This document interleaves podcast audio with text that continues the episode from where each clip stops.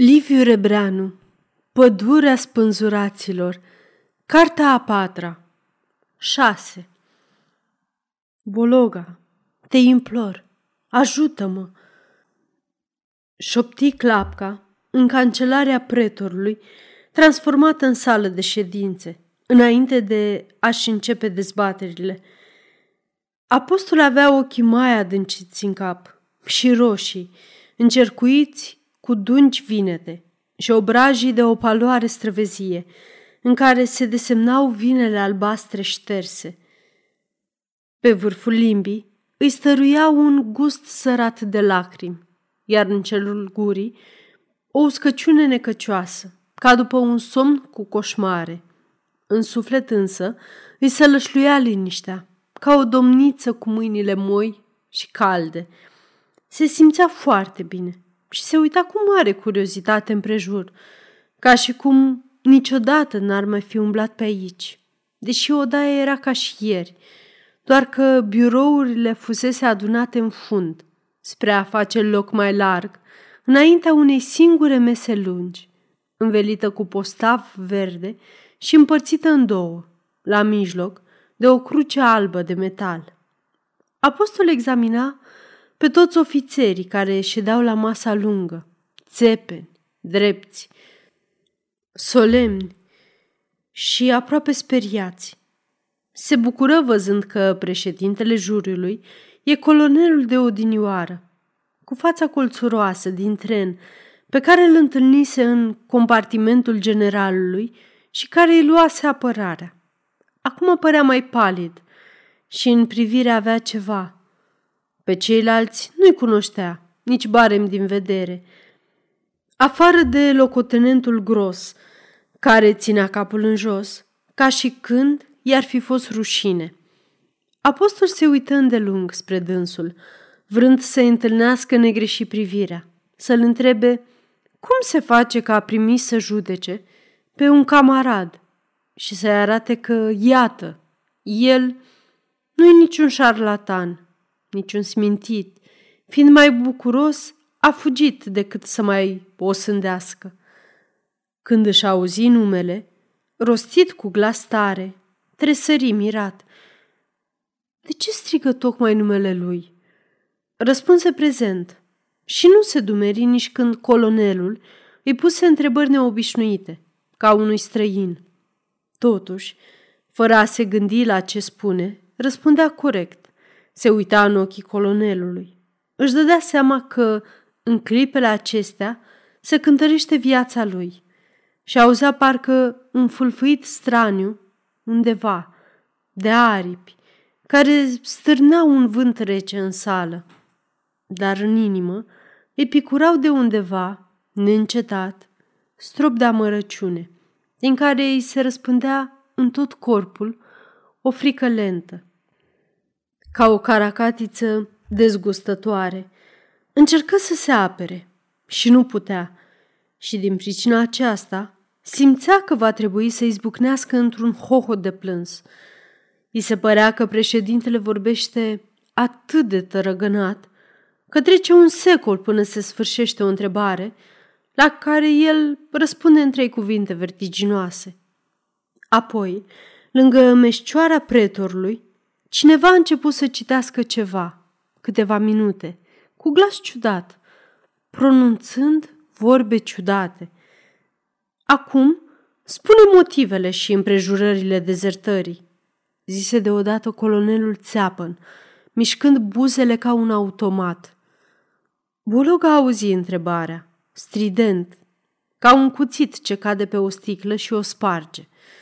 Și zgomotul acesta îi trezi toate gândurile și simțirile, ascuțindu-i-le ca niște brice gata să-i ciopărțească trupul și sufletul. Se uită spre fereastră și întâlni capul pretorului, mândru și încrezut, parcă el ar fi dezlegat de mult toate tainele lumii. Îl supăra atâta suficiență și întoarse ochii în cealaltă parte, unde era clapca, apărătorul, care, vrând să-l îmbărbăteze, îi făcu un semn atât de ciudat că îi se strâmbă fața. Iar apostol se cutremură și se simți îndată părăsit și singur, ca într-o câmpie nemărginită, plină de mărăcini și buruiene otrăvitoare. Și totuși atunci îi se stinseră toate îngrijorările și sufletul îi se pătrunse de încredere mare. Dezertare, șopti privind cu ochii strălucitori crucea albă dinaintea președintelui. Apoi plecă fruntea și în tăcerea amară ce se împânzi, întrebarea lui pluti câteva momente, ca o mustrare blândă. Și iarăși răsună glasul colonelului, tremurat, parcă o mână nevăzută i-ar fi strâns beregata. Răspunde la întrebarea mea, locotenent Bologa. Și după o tăcere mai grea și amenințătoare, glasul urmă, tot șovăitor. Vina e covârșitoare, desigur, dar curtea va asculta cu luarea minte apărarea dumitale. Prin urmare, vorbește. O mișcare grăbită umplu o pauză scurtă. Pe urmă țâșni, ca un glonț, glasul pretorului, revoltat, rotunjind cuvinte care se înălțau până în tavan, se izbeau de pereți și plesneau capetele tuturor ca niște palme umede. Pe urmă, glasul lui Clapca, patetic, protestând stăruitor, și amândouă se învârteau ca două sulițe în inima lui apostol, care, nemai putându-le răbda, murmură fără să ridice capul. Mai repede, mai repede, pentru Dumnezeu! Deși era gâtul uscat și în aer se încrucișau încă urmele glasurilor de adinauri, șoapta lui zbârnii prelung în toate urechile și atrase asupra lui toate privirile, întrebătoare și nedumerite. Urmară repede alte întrebări, din ce în ce mai aspre și mai poruncitoare, care îi se înfingeau în inimă ca niște gheare ascuțite și îl strângeau de gât să-l sugrume. Când simți că se năbușă, tresări, îngrozit, galben la față. Gulerul tunicii se păru un laț nesuferit. Cu o smucitură desperată, își rupse gulerul tunicii și strigă răgușit. Omorâți-mă! Omorâți-mă! Gestul și strigătul lui stârniră uimire și indignare. Colonelul se sculă în picioare, cu ochii fulgerători, și bătu cu pumnul în masă, în vreme ce apostol căzu grămadă pe scaun, respirând greu, cu obrajii cavarul stins, cu privirile roșii agățate de crucea albă. În sală se restabili curând solemnitatea și toată lumea își reluă înfățișarea gravă dinainte. Incidentul fu dezbătut calm, câteva minute, apoi trecură mai departe, conform procedurii obișnuite, pe care au tulburat-o puțin zvârcolirile unei vieți. Și apostol stătu pe scaun liniștit și nemișcat.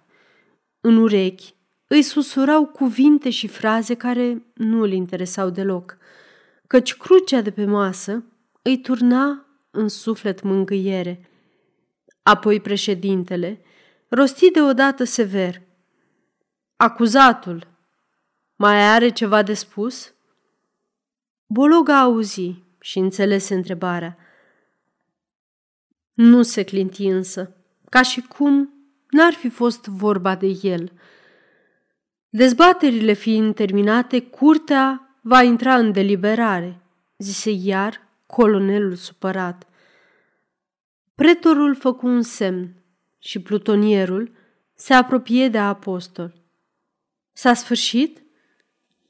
Întrebă el, ridicându-se de pe scaun brusc, încât plutonierul se sperie.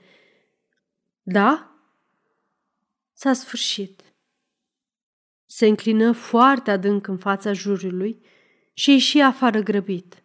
Sprinten.